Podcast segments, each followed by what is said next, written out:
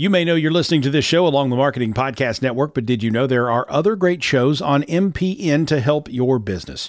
Christy Heiler hosts a fantastic podcast called Own It. Christy, tell us more about the show. Own It is all about celebrating women and non binary advertising agency owners. We talk about buying out of the Boys Club of Advertising because less than 1% of ad agencies are owned by women. And where can people subscribe? You can find the podcast at untilyouownit.com. We're also on the Marketing Podcast Network at marketingpodcast.net. And of course, you can subscribe wherever you get your podcasts. You heard her. Go subscribe. This episode of Uncorking a Story is brought to you by Mike Carlin's latest novel, The Ruin of Souls. You can purchase The Ruin of Souls in paperback or ebook format wherever books are sold online. Enjoy the show.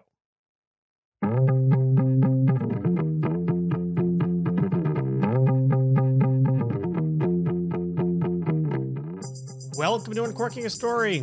I'm your host, Mike Carlin, and today I'm elated, elated that is, to share with you my recent conversation with author and performer Laura Hankin, whose latest book, A Special Place for Women, will be released on Tuesday, May 11th. Now, Laura and I had a very fun conversation, which spanned everything from her days earning a living as a children's musician to her path to earning a living as a writer and performer. It's a great chat, and I really can't wait for you to listen in on it. Because that's what you're doing, isn't it? You're really just eavesdropping on what I hope sounds like a conversation between two uh, old friends. That's what uh, I'm always going for here. Um, but here's the thing I can't just roll the interview because I have to give you a little reflection on it, right? Isn't that what you pay for? Not that you're paying for this. I mean, I wish you were paying for this. I wish it was good enough where you would be paying for this. But uh, let's face it, you're not paying for this. So you're going to hear my.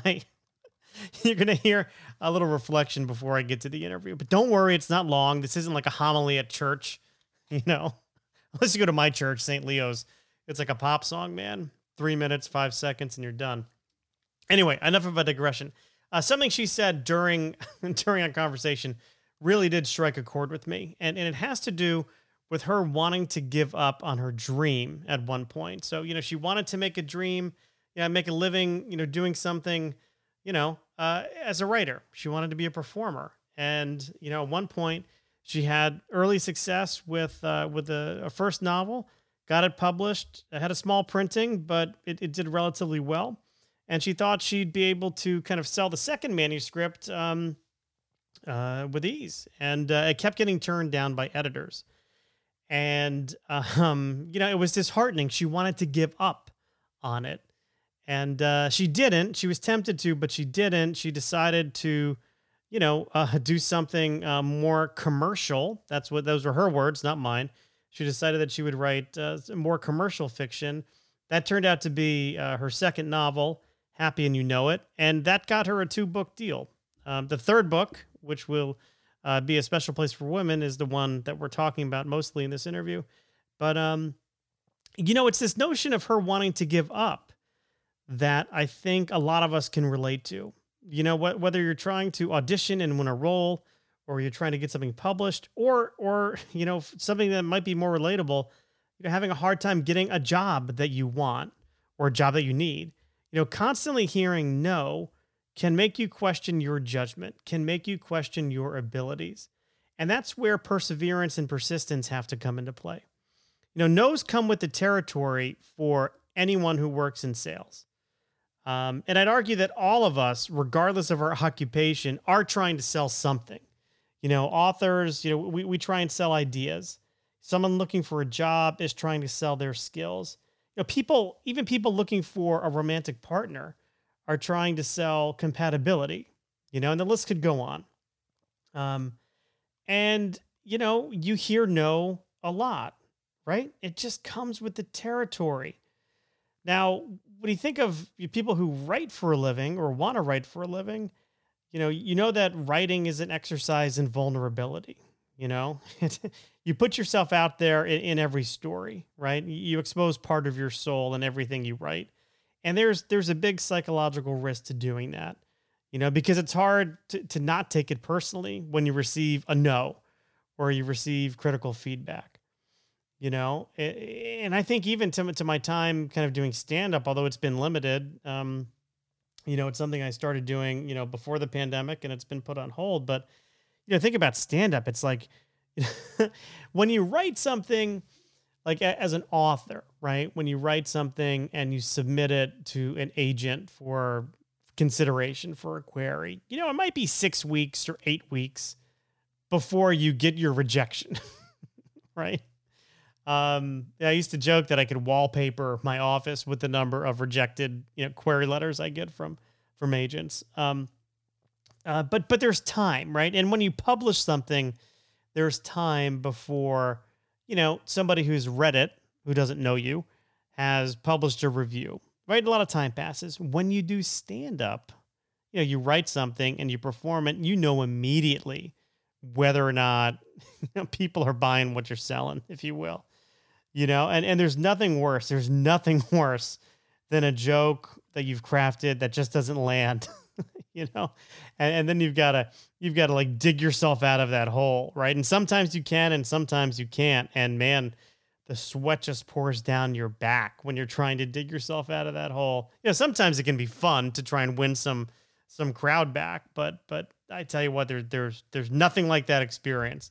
Um but here's the thing in every bomb there's a lesson. You know, you can either run away and hide and never do it again, or you can explore why something didn't work and you can work on it and, and try and refine it and see if it, it plays better.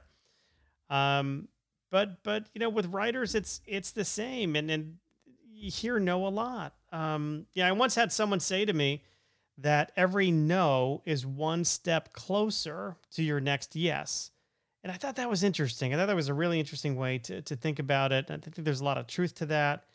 And, and my hope is that in every no that you receive, you can learn something that you can build on. You know, for those of us who try and sell stories for a living, that might be accepting some critical feedback on our ideas or our writing style, you know, um, or or just the structure of of a story of a book, and um, and that's hard, right? That's hard for us to to think about because you know our stories are personal, and it's easy to say, you know, that editor or that agent just doesn't get me, man.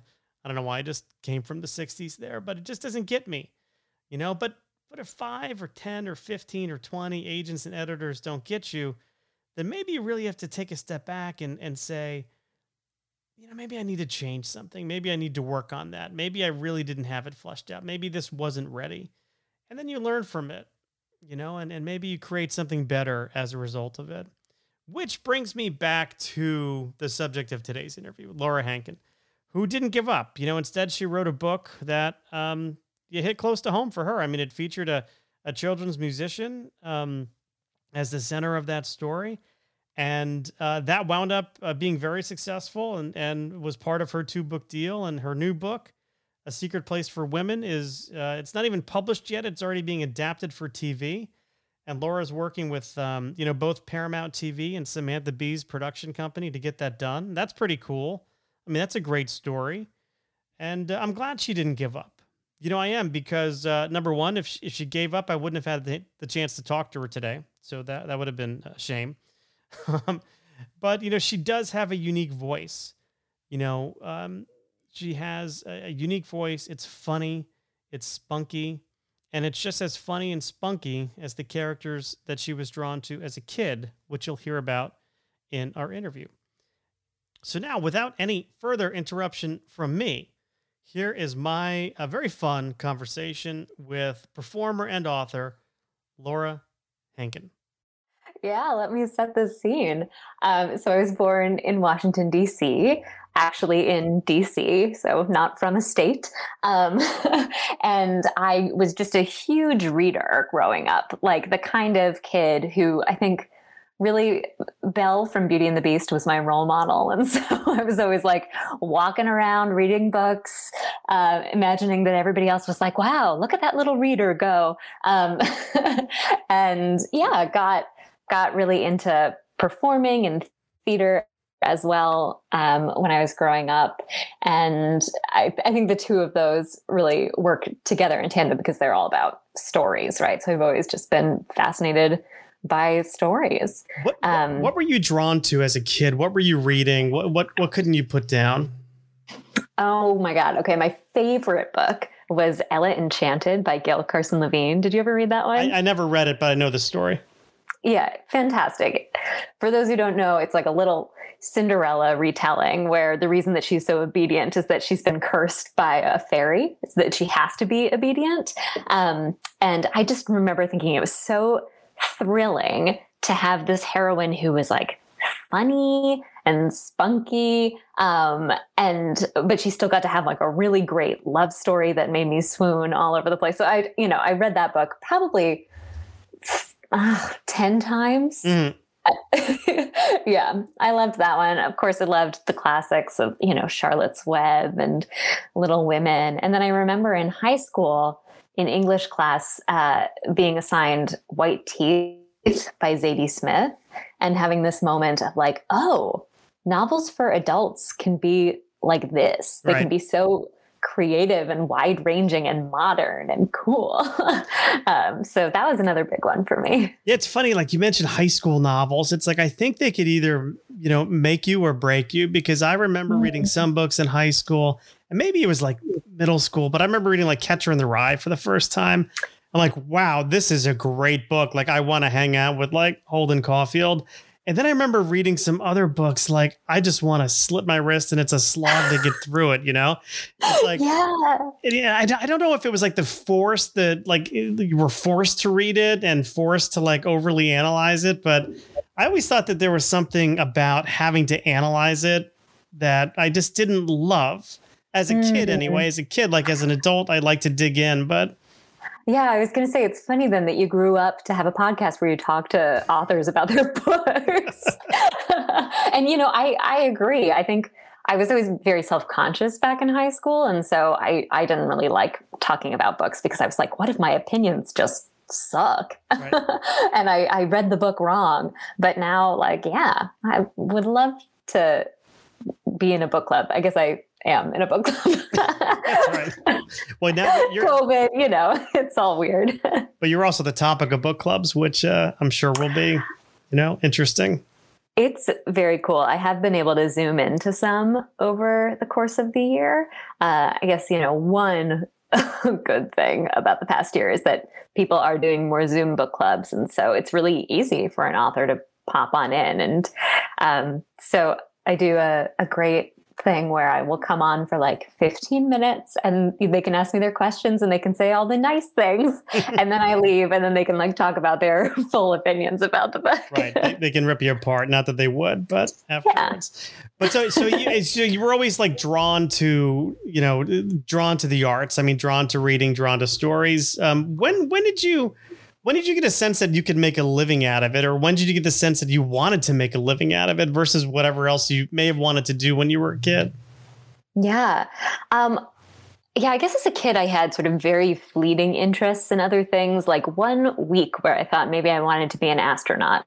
But mostly, I always just wanted to be a performer or occasionally a writer. But then it it really moved over to the performing side. And so after college, I moved to New York and I was auditioning um, for a lot of musical theater and getting some fun stuff. But also, that lifestyle just involves so much waiting. Um, you know, you go and you sing your little piece and then you like check your email frantically for weeks and weeks to see if they want to cast you.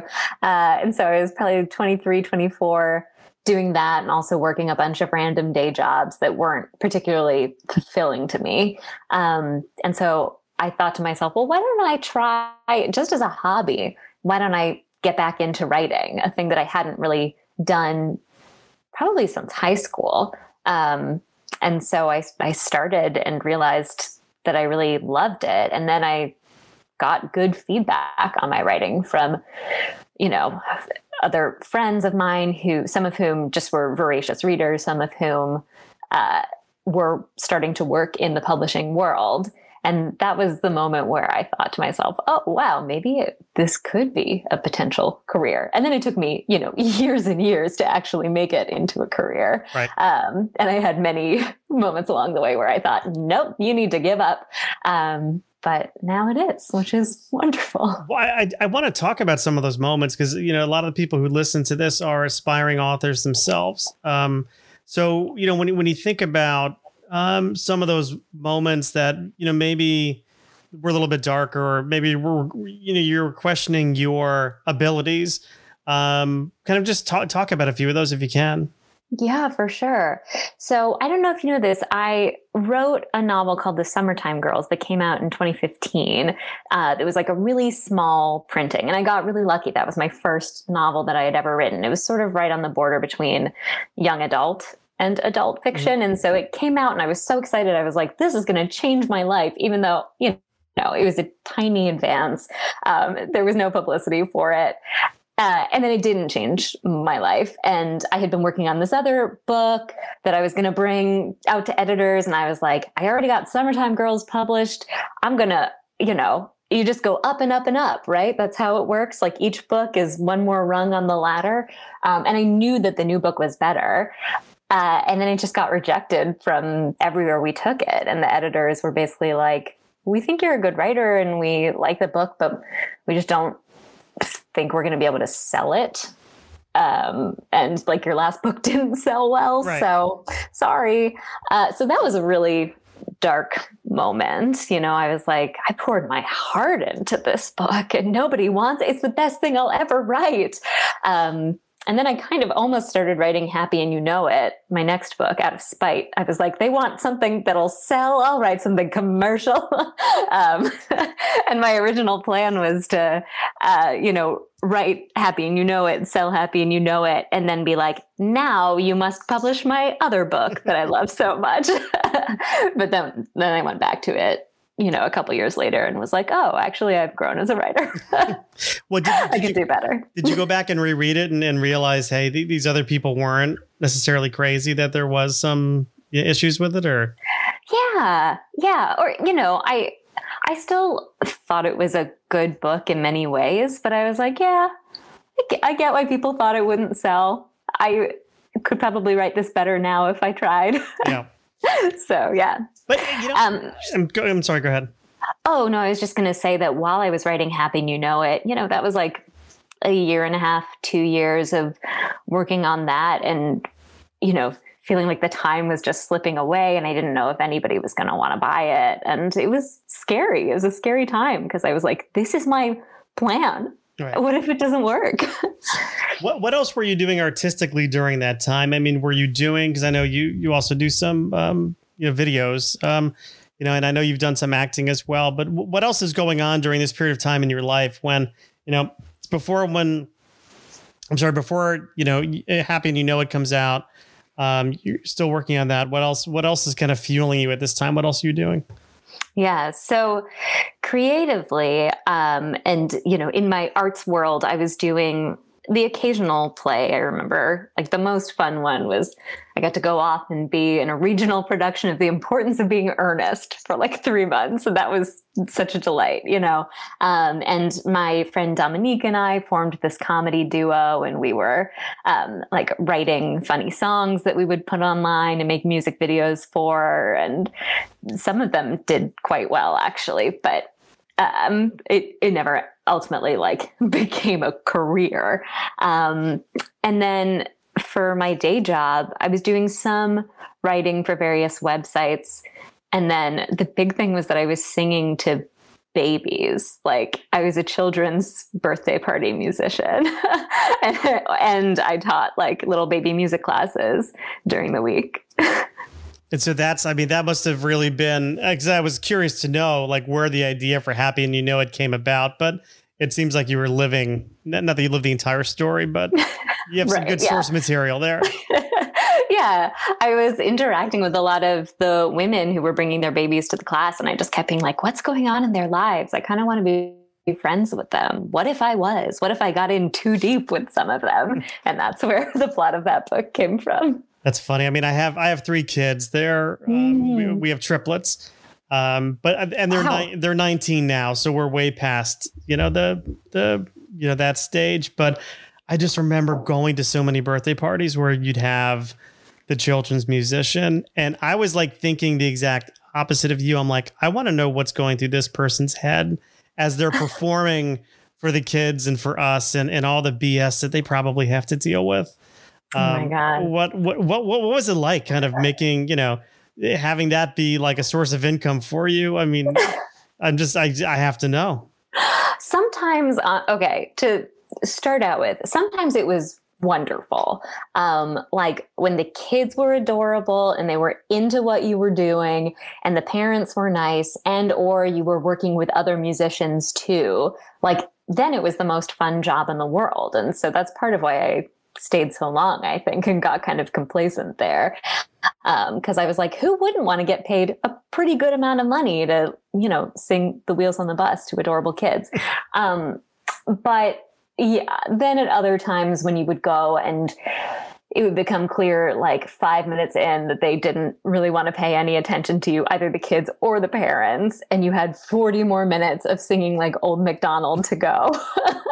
I I would just sort of sit there with my guitar and inside my head would be like, I have got to figure out another life plan. like, what am I doing?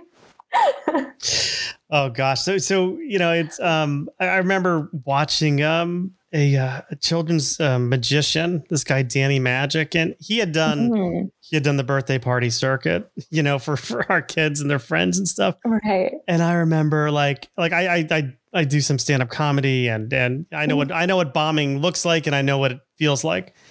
Yeah. and this poor guy was bombing in front of all these four year olds. And I like felt so bad for him. I, I really did. I mean, I can only I can only imagine what that what bombing in front of a bunch of four year olds might feel like. That's exactly what it is. It is bombing, and it feels it terrible. You're like, I can't even keep these little kids into this song that was written expressly for them. And like the birthday boy is more interested in his little like one time I did a birthday party and the little birthday boy didn't want to pay any attention to me. He only wanted to walk around and pretend to vacuum his apartment.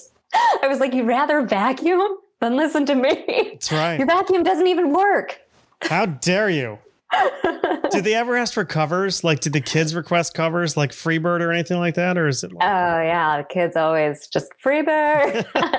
no, sometimes the kids were like Frozen. Um, oh God. or sometimes the parents would request covers. There you go. Um, yeah, oftentimes I would get a little bit of advance notice. You know, they'd be like, "Oh, little Susie's favorite song is Peppa Pig. Can you learn the Peppa Pig song?" Well, I'm sure that chord arrangement's very complicated. Oh yeah, wow! You would not believe it. so you go you go from doing that. So when when do you feel like like when do you feel like you can you can put down the guitar um, for the kids anyway, and and and kind of you know focus on the things that you really want to do. So when I sold Happy and You Know It in 2018, I believe, um, I got really lucky. You know, my agent was wonderful and she got it into the hands of an editor who was really excited about it. And that editor wanted me to write another book too. So I got a two book deal. Um, and it was enough for me to pretty much entirely stop doing the kids' birthday party circuit. Right. you know, every once in a while I would do one. But right. yeah, since then, I've been able to pretty much be a full time writer. Although, yeah, it could always change. So please buy my book. Let me keep doing it. I can't go back to the birthday parties. I know it's tough. It's tough. Um, but I mean, I think you need to have that, right? If you didn't have the birthday parties, you may not have gotten happy and you know it, or, or the, the sort of, it may not have hit the way that it kind of did hit because it's probably so much truth in there. I think so too. Yeah. Now that I look back on it and I'm like, okay, I did, I am now able to do what I want to do. I am very grateful for those years. I don't know if you ever read uh, Cheryl Strayed at all. She wrote Wild and Tiny Beautiful Things. Mm-hmm. It's a mm-hmm. collection of her advice columns that she wrote uh, called Dear Sugar. Um, and one woman wrote to her and was like, "What would you tell you know yourself in your 20s?" And she writes this gorgeous essay back, basically, um, and she talks about you know all the long hours that you spend doing things that you feel like don't matter at the time. Yeah. and she says those things are your becoming. And i think that's such a beautiful way of putting it. Like children's birthday parties were my becoming. Yeah, well, yeah. You, need to have that. I mean you, need to have that struggle a little bit i think for uh, to, to fuel those artistic fires. If, if for no other reason than to really motivate you to, to want to make your living doing something else right That's true. Yeah, I think I wrote faster than I might have otherwise. well, I, I want to talk about a special place for women, but before I do, I have to just say uh, self care. Um, oh, I I mean, I was watching that, and I'm like, first of all, the c word came out of nowhere for me. Like, I'm like, oh wow. Um, mm-hmm. Do you consider yourself a comedian at all? Yeah, uh, well, huh, it's tough. I don't think of myself as a comedian primarily, for yeah. sure, but I do think I have a strong comedy background, or you know, comedy is a big part of what I do. Yeah. yeah, and it's it's nice. Like now that I have done these comedic music videos, and I you know trained at some of the comedy theaters in New York. Um, I can make my books funnier. So I always feel really happy when people are like, oh, obviously I loved the plot of your book and it was really juicy, but also I was laughing out loud while I was reading it. Like, that's that's what I want. I mean, I once had an editor tell me funny is money, so that's uh, that's probably a good thing. But nice. but I'm, you know, I'm watching and I'm listening to self care, and I'm thinking to myself, I don't know if I'm drawn to this because it's it's really smart and good writing, which it is. You know, the lyrics are great and smart, or if it's because it's just so damn true.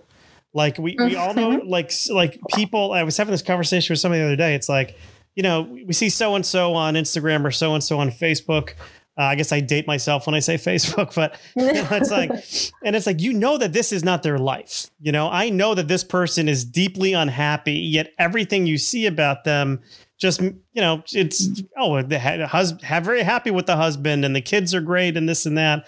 And i know deep down inside they're like you know it, it's not that right? But i think that's that's why it struck such a chord in me i think is um you know because there's that that element of truth to it. Yeah Thank you. Yeah, I think we all spend so much time, or maybe not all of us, but the majority of us spend so much time on these platforms, and it's it's really easy to feel bad about yourself when you're comparing yourself to the you know the other lives that you see, which of course have been carefully curated. um, and then I also wonder if it like lessens your own enjoyment of a thing when you put it online, and you're like, oh, it didn't actually get as many people liking it as I thought it would. Did I not enjoy it as much yeah. as I thought I did. Yeah. I mean, not to get too deep, but I think that's, you know, with, with, mental health for, I mean, adults and kids, but with kids especially who can't really see the difference, I think, between, you know, what is like this, you know, almost hyperbolized version of, of their, their peers and, and what's reality. It's, um, it's, uh, it's scary, but very funny when you do it. Very funny when you do it. Thank you. um, so let's talk about uh, a special place for women because I, I love the concept of this book, and, and, I'm just curious. Like, is I mean, I I get the sense of that I know a little bit of how happy and you know it, how that came to you because, I mean, you were a children's musician, but how did this idea come to you? I mean, have you broken into a secret society of successful women before? Or? Yeah. Yes, that was my other day job. Was no, um, I so a few years ago a friend of mine who was a member of one of these women only co-working spaces uh, you know one that wasn't it wasn't secret but it was exclusive and you certainly had to like apply to be a part of it. Um, and they didn't take everyone. There was a wait list. It was expensive. It was very beautiful. They had like a perfect Instagram, you know, um, and everybody always looked like they were having so much fun there, as we previously discussed. So she invited me to have a coffee with her there as a guest for an afternoon. And I just remembered going and being so excited and being like, oh my God, I'm going to go into this utopia of women. Um, and then I got there and I just felt incredibly self conscious the whole time, which some of it is, you know, my own neuroses for sure. But I was just like, oh, I'm not accomplished enough for these women. Um, like, I don't want to belong anyway. um, and so I started thinking about what would happen if a woman who really did not consider herself a club person and did not think that she cared about those sorts of things uh, had to infiltrate a group of women like that um, that you know amped up even more by making it secret and maybe more culty. Um, right. and yeah well what would happen? What would happen? Well i know you can't tell us what would happen because that would give away the plot of the book but i mean did, i know. what what did you what did you learn about yourself what, as you were writing that? I mean can did you any any kind of insights come to you about um you know your your life or or your place in this world as you're writing that book? Yeah, I mean, I think I learned that I really want to belong just like everybody else. you know, I mean, that's not a surprise, but uh, that I think it's a, def- a, defense mechanism oftentimes to be like, I don't care about this thing because it masks a, a fear that maybe you'll never get asked to be a part of it for sure. yeah. um, and then one thing I learned while I was writing this book I, I kind of wanted to explore my own tendency to jump to judgment about something. Um, and like, why do I write certain things off? Um, or, you know, say that I, I don't think something is good um, or smart or whatever. Like, and is there a better way to approach things? Mm-hmm. Um, yeah. So that's a little bit of the journey that the protagonist, this undercover journalist, goes on over the course of the novel. Right, right. Well, I mean, it it, it sounds fascinating, and I can't wait to, I can't wait to dig in more to it. But you know, thanks. Another thing I'm curious about is, I mean, this was part of it. It sounds like it was part of the second book in the two book deal, right? Mm-hmm. Um, so knowing that you had the deal and that the book was already sold, how did how did that impact, if at all, your approach to writing it? I mean, did you feel like you had more freedom? Could you take more risks with with the story or or i'm just curious about that that's a great question um yeah i mean in some ways this it's a weird book. It gets very strange. Um, so I guess I did feel a certain sense of freedom of like, yeah, take it off the rails, you know. Um, but I also think there was a certain amount of nervousness that came along with the freedom and along with the sense of security. Like I had never written a book on a deadline before. And when I got this two book deal, I didn't have a proposal for the next book, but I had a due date for it. And so uh, I basically had a year at a certain point where I was like, okay, got to figure out what I'm writing next and then write a full first draft of it. And I went through a few ideas before I landed on this one that were not good. And I remember just like going to lunch with my agent and the team and, you know, pitching them like four ideas and then being sort of like, mm-mm, mm-mm, mm-mm to all of them. And so there were a few weeks in there where I just went on a lot of long walks and was like, I'll never write again. I'll have to give back the advance, you know? Right. but once I got past that and once I found my idea and got into the meat of the story, then it was so nice to know that I was going to have a supportive editor and a supportive agent who are really good at what they do um, to to read my work and make it better. Yeah. Well, it's yeah. um, it's it's great that you have that kind of support system there, and and that you didn't have to pick up the the guitar and and play uh, "Wheels of the Bus," you know, mm-hmm. Um, mm-hmm. which hey, whatever you want to do in your spare time is fine. I mean, if that's what if that's what you want to do, I mean, each of the Wiggles are worth like forty million dollars each. So just let's not forget that. Oh my God, I know. I actually used to work with and babysit for this woman, Laurie Berkner, who's oh, like the new uh, Laurie Berkner, under a shady tree, you and me. She was part of. Um, oh my God, Laurie Berkner with the stockings. Um, I had a love hate relationship love Laurie. with her. I had a love hate oh, relationship really? well, with her. No, not like I don't know her personally. She's my friend. So. No, no, I don't know her. Not that I know her personally. I used to I used to love the fact that my children would love she was affiliated with this channel Noggin back in back in the day. Yeah. Um, and I would love the fact that my kids would just be mesmerized by her. I would hate the fact that those songs were stuck in my head all day long. She was also part of this like Jack's Big Music Show, I think. Um, mm-hmm. But um, yeah, no, no, my kids were like right in her sweet spot because they were born in 02. And that's when I think she was starting to peak, as they say. But wow, I can't believe that you know Laurie Berkner personally.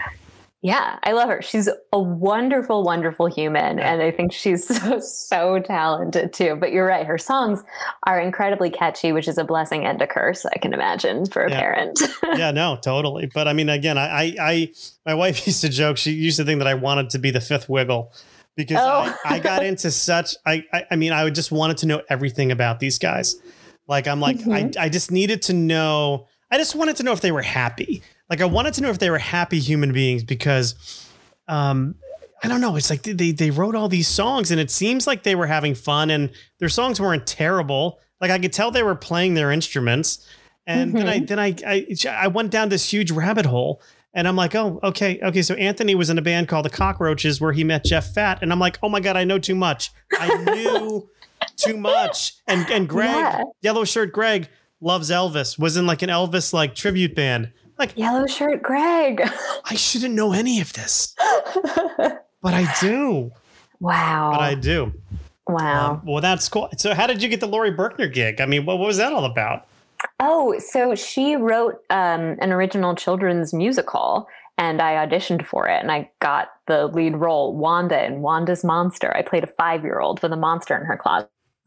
Um, and uh, so we got to know each other through that. And I just, I thought her score for it was so good. And it was really wonderful. I mean, you know, we talked about the bad parts of the job, but the good parts of the job too. Like doing those shows for those kids, they were really moved by the show and it like prompted some really good conversations i think for them and they had like a really cathartic emotional experience watching the show so it was a really magical time i loved it That's cool. It, it reminds me. I, Yeah. I wrote a uh, um, the plot points of a story I wrote once featured a band called the Beagles, which was a kids band. And it was a they did it was a mashup of the Beatles and the Eagles, and and all of their song titles were like like just like puns on Beatles and Eagles songs. But um that that's the closest I ever got to entertaining kids was creating a character characters that were in a uh Beagles the Beagles. I mean it's, i like it i would read about the beagles yeah, you know what? And the guy actually wound up leaving the Beagles because he got a little he got a big head and then he Mm. you know, then bad things happened because this was not a happy story. But uh, well, fun, fun. So, um, how's the book tour going? So, I know this book is coming out next week. I mean, how, how do you find doing virtual book tours? you know, I what I like about it is that it probably does allow me to do more events and meet more people, which is great and be more easily accessible um, to a wider group of people. Like I remember for Happy and You Know It, obviously I was so sad that my in-person book tour got canceled because of COVID. Um, but then at my launch event, we had a lot of people there from all over the country and from places that I was never going to actually go to on an in-person book tour. So it was great that they could see the event anyway. Um, but I am so eager for some in-person contact with people too. So I actually think, you know, it's nice this time everything is, online pretty much. And I have, I have two big events coming up. Um, my launch week, you know, my individual launch and then a, a talk with Emily Henry, the author of Beach Read and People We Meet on Vacation. And I'm really looking forward to both of those and they're virtual. Um, but then I think going to plan a couple little like very small distanced outdoor things for vaccinated people to be able to come to um, mostly just friends and family um, so we can like wave at each other outdoors and celebrate and i'm really looking forward to that Yeah, that'll be good. That'll be good. Mhm. I feel like, um, you know, since I, I got, the vaccine a couple weeks ago, I got my second dose, and it's like I feel like yeah. it's like the world is kind of coming back. Like I just took somebody out to lunch today, which is something I haven't done in a while, and I'm like, oh my god it just felt so good to to kind of have some you know sense of normalcy um back. It's just uh i don't know. It's like Yeah. i feel i feel like we're getting to a good a good place now with it all. I think so too. I hope so. Yeah no doubt no doubt. So um a special place for women comes out next tuesday the 11th Mhm. do i have that date correct? Yes the Um, 11th laura where would you advise people to buy this book? Oh, well, I would say through your local independent bookstore would be my top recommendation because they are just heroes. And, uh, you know, what would we do without our independent bookstores? And what would authors do without independent bookstores to help discover and spread the word about their work? So I always love to recommend supporting them. Um, but, you know, it is available all over. You could do the Barnes and Noble route, the Amazon route. If you want to help support independent bookstores, but don't particularly have a local store that you care about, um, you can order through bookshop.org or IndieBound. Um, yeah. Or, you know, a library is great too. Like, you go. obviously, I love when people buy my book, but I want people to read my book. so, and libraries are wonderful. Even more important. Well, in addition to reading your book, they'll be able to watch this story at some point, won't they? Uh, hopefully, yeah. hopefully. So to actually, you know, that's something that I, I, didn't mean to to kind of skip over, but um, I mean, you're working with with some people who've got some names in that in that field. Who are, who are you working with to to bring this to um, some kind of screen? Yeah, so I'm developing it a special place for women for television. Uh, I get to adapt it, which is very exciting. Um, and Paramount Television Studios is the studio that's backing it, and Samantha Bee and her producing partner um, and their production company Swimsuit Competition are producing the project as well, which is really cool. that's it's very cool. How did you hook up with um, with Samantha Bee? So uh, I have an agent who specializes in film to TV, uh, the the film to TV pipeline, and so she is at a big agency and she has a lot of contacts. So she just kind of sent out the book to whoever she thought might be interested and a right fit for it, and we got some good responses and had some great conversations and ultimately went with this group of people and they're all wonderful so i'm excited about it. So, your people talk to their people basically. Yeah and then i got on a zoom and talked to them too sometimes sometimes was charming sometimes was awkward you know? Yeah. I guess you know you got to be careful when you meet uh meet your heroes. Not that i want to accuse them of being your heroes but i mean samantha bee is great She's incredible. I was quite awkward on the Zoom with her because I was starstruck. so hopefully I get to talk to her again at some point soon and be like, no, I, I can carry on a conversation.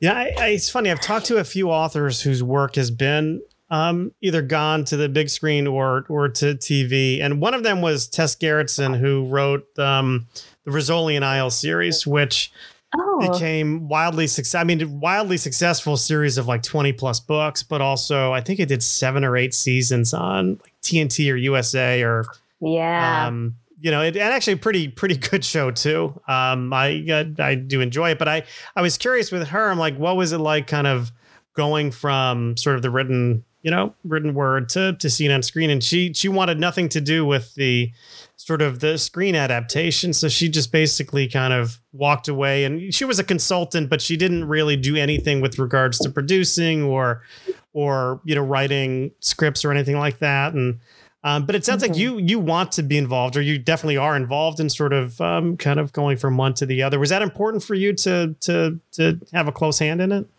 Yeah, I really wanted to. You know, I I'm trying to figure out how much I'm allowed to say, um, but I had gotten previously some experience consulting and producing in a development project. Um, and that was really fun, but I was finding like, oh, I, I want to be able to adapt it too myself. And so then when it came time for us to send a special place of, for women around, um, my agent basically said like, Laura is very interested in adapting this one herself now that she's had some experience and, you know, she's like, like written a, a, sample screenplay. Here you go. If you want to read it and make sure she can write this way too. Um, and I think our our caveat was like, well, if somebody like really incredible wants to do it, but only if they can adapt it themselves. And you know, it's like the biggest star writer, Shonda Rhimes wants to, you know, adapt this series herself, will allow it. But otherwise, I I really wanted to be able to take a lead on it because I, I felt like I could do it and I, I wanted the chance. Yeah, and you know both worlds too. I mean, you know what it's like as a performer, but also as mm-hmm. a, as a creator. So I think that's some that's some good connective tissue you have there. Yeah. Um, so I mean, we talked, you know, we talked about kind of the the early days. We talked about um, you being a children's musician and and taking cover uh, requests. Um, we talked about my love of the Wiggles. Uh, unfortunately, yes. I brought that up. Uh, wow, and and it goes your, deep. and your books. Did we miss anything? I mean, any other anything else you want to share with uh, the fine uncorking a story listeners?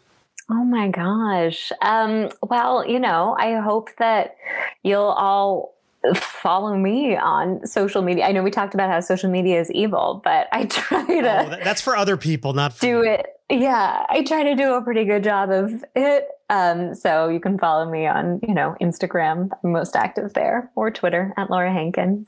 at Laura, and so both for Twitter and, and Instagram, same. Uh, mm-hmm. Very cool. Very cool. Um, yeah. Well, listen, thank you so much for uh, for taking the time to chat. This has uh, been fantastic and fun. Yeah, it was such a delight. I had a great time meeting you. All right. Maybe we'll do it again sometime. Yeah, sounds good. well, that's my interview with Laura Hankin. And as a reminder, her latest book, A Special Place for Women, is available for sale as of Tuesday, May 11th, and can be purchased wherever books are sold. Although she uh, and I would love it if you could uh, patronize your uh, local bookshop, your local independently owned bookshop. Uh, they they could use a little help coming out of this pandemic, and I think it's you can never go wrong buying from uh, your local independently owned whatever. But in this case, bookshop. Um, you can follow her on Instagram at Laura Hankin. And if you want to catch up on past episodes of Uncorking a Story or learn more about The Ruin of Souls, which is one of my uh, eight novels, please visit mikecarlon.com. That's Carlon with an O and not an I because the why not? Why make it easy? Why make it easy on on people, Dad, with our last name? Uh, as always, uh, it's really not my father's fault. I mean, he's not the one who butchered our diamond at uh, at Ellis Island. Um, anyway, that's it for today's episode. As always, thank you for listening. And uh, we've got some exciting episodes coming up soon, so stay on the lookout for those. I'm Mike Carlon. Thanks for listening. Bye bye.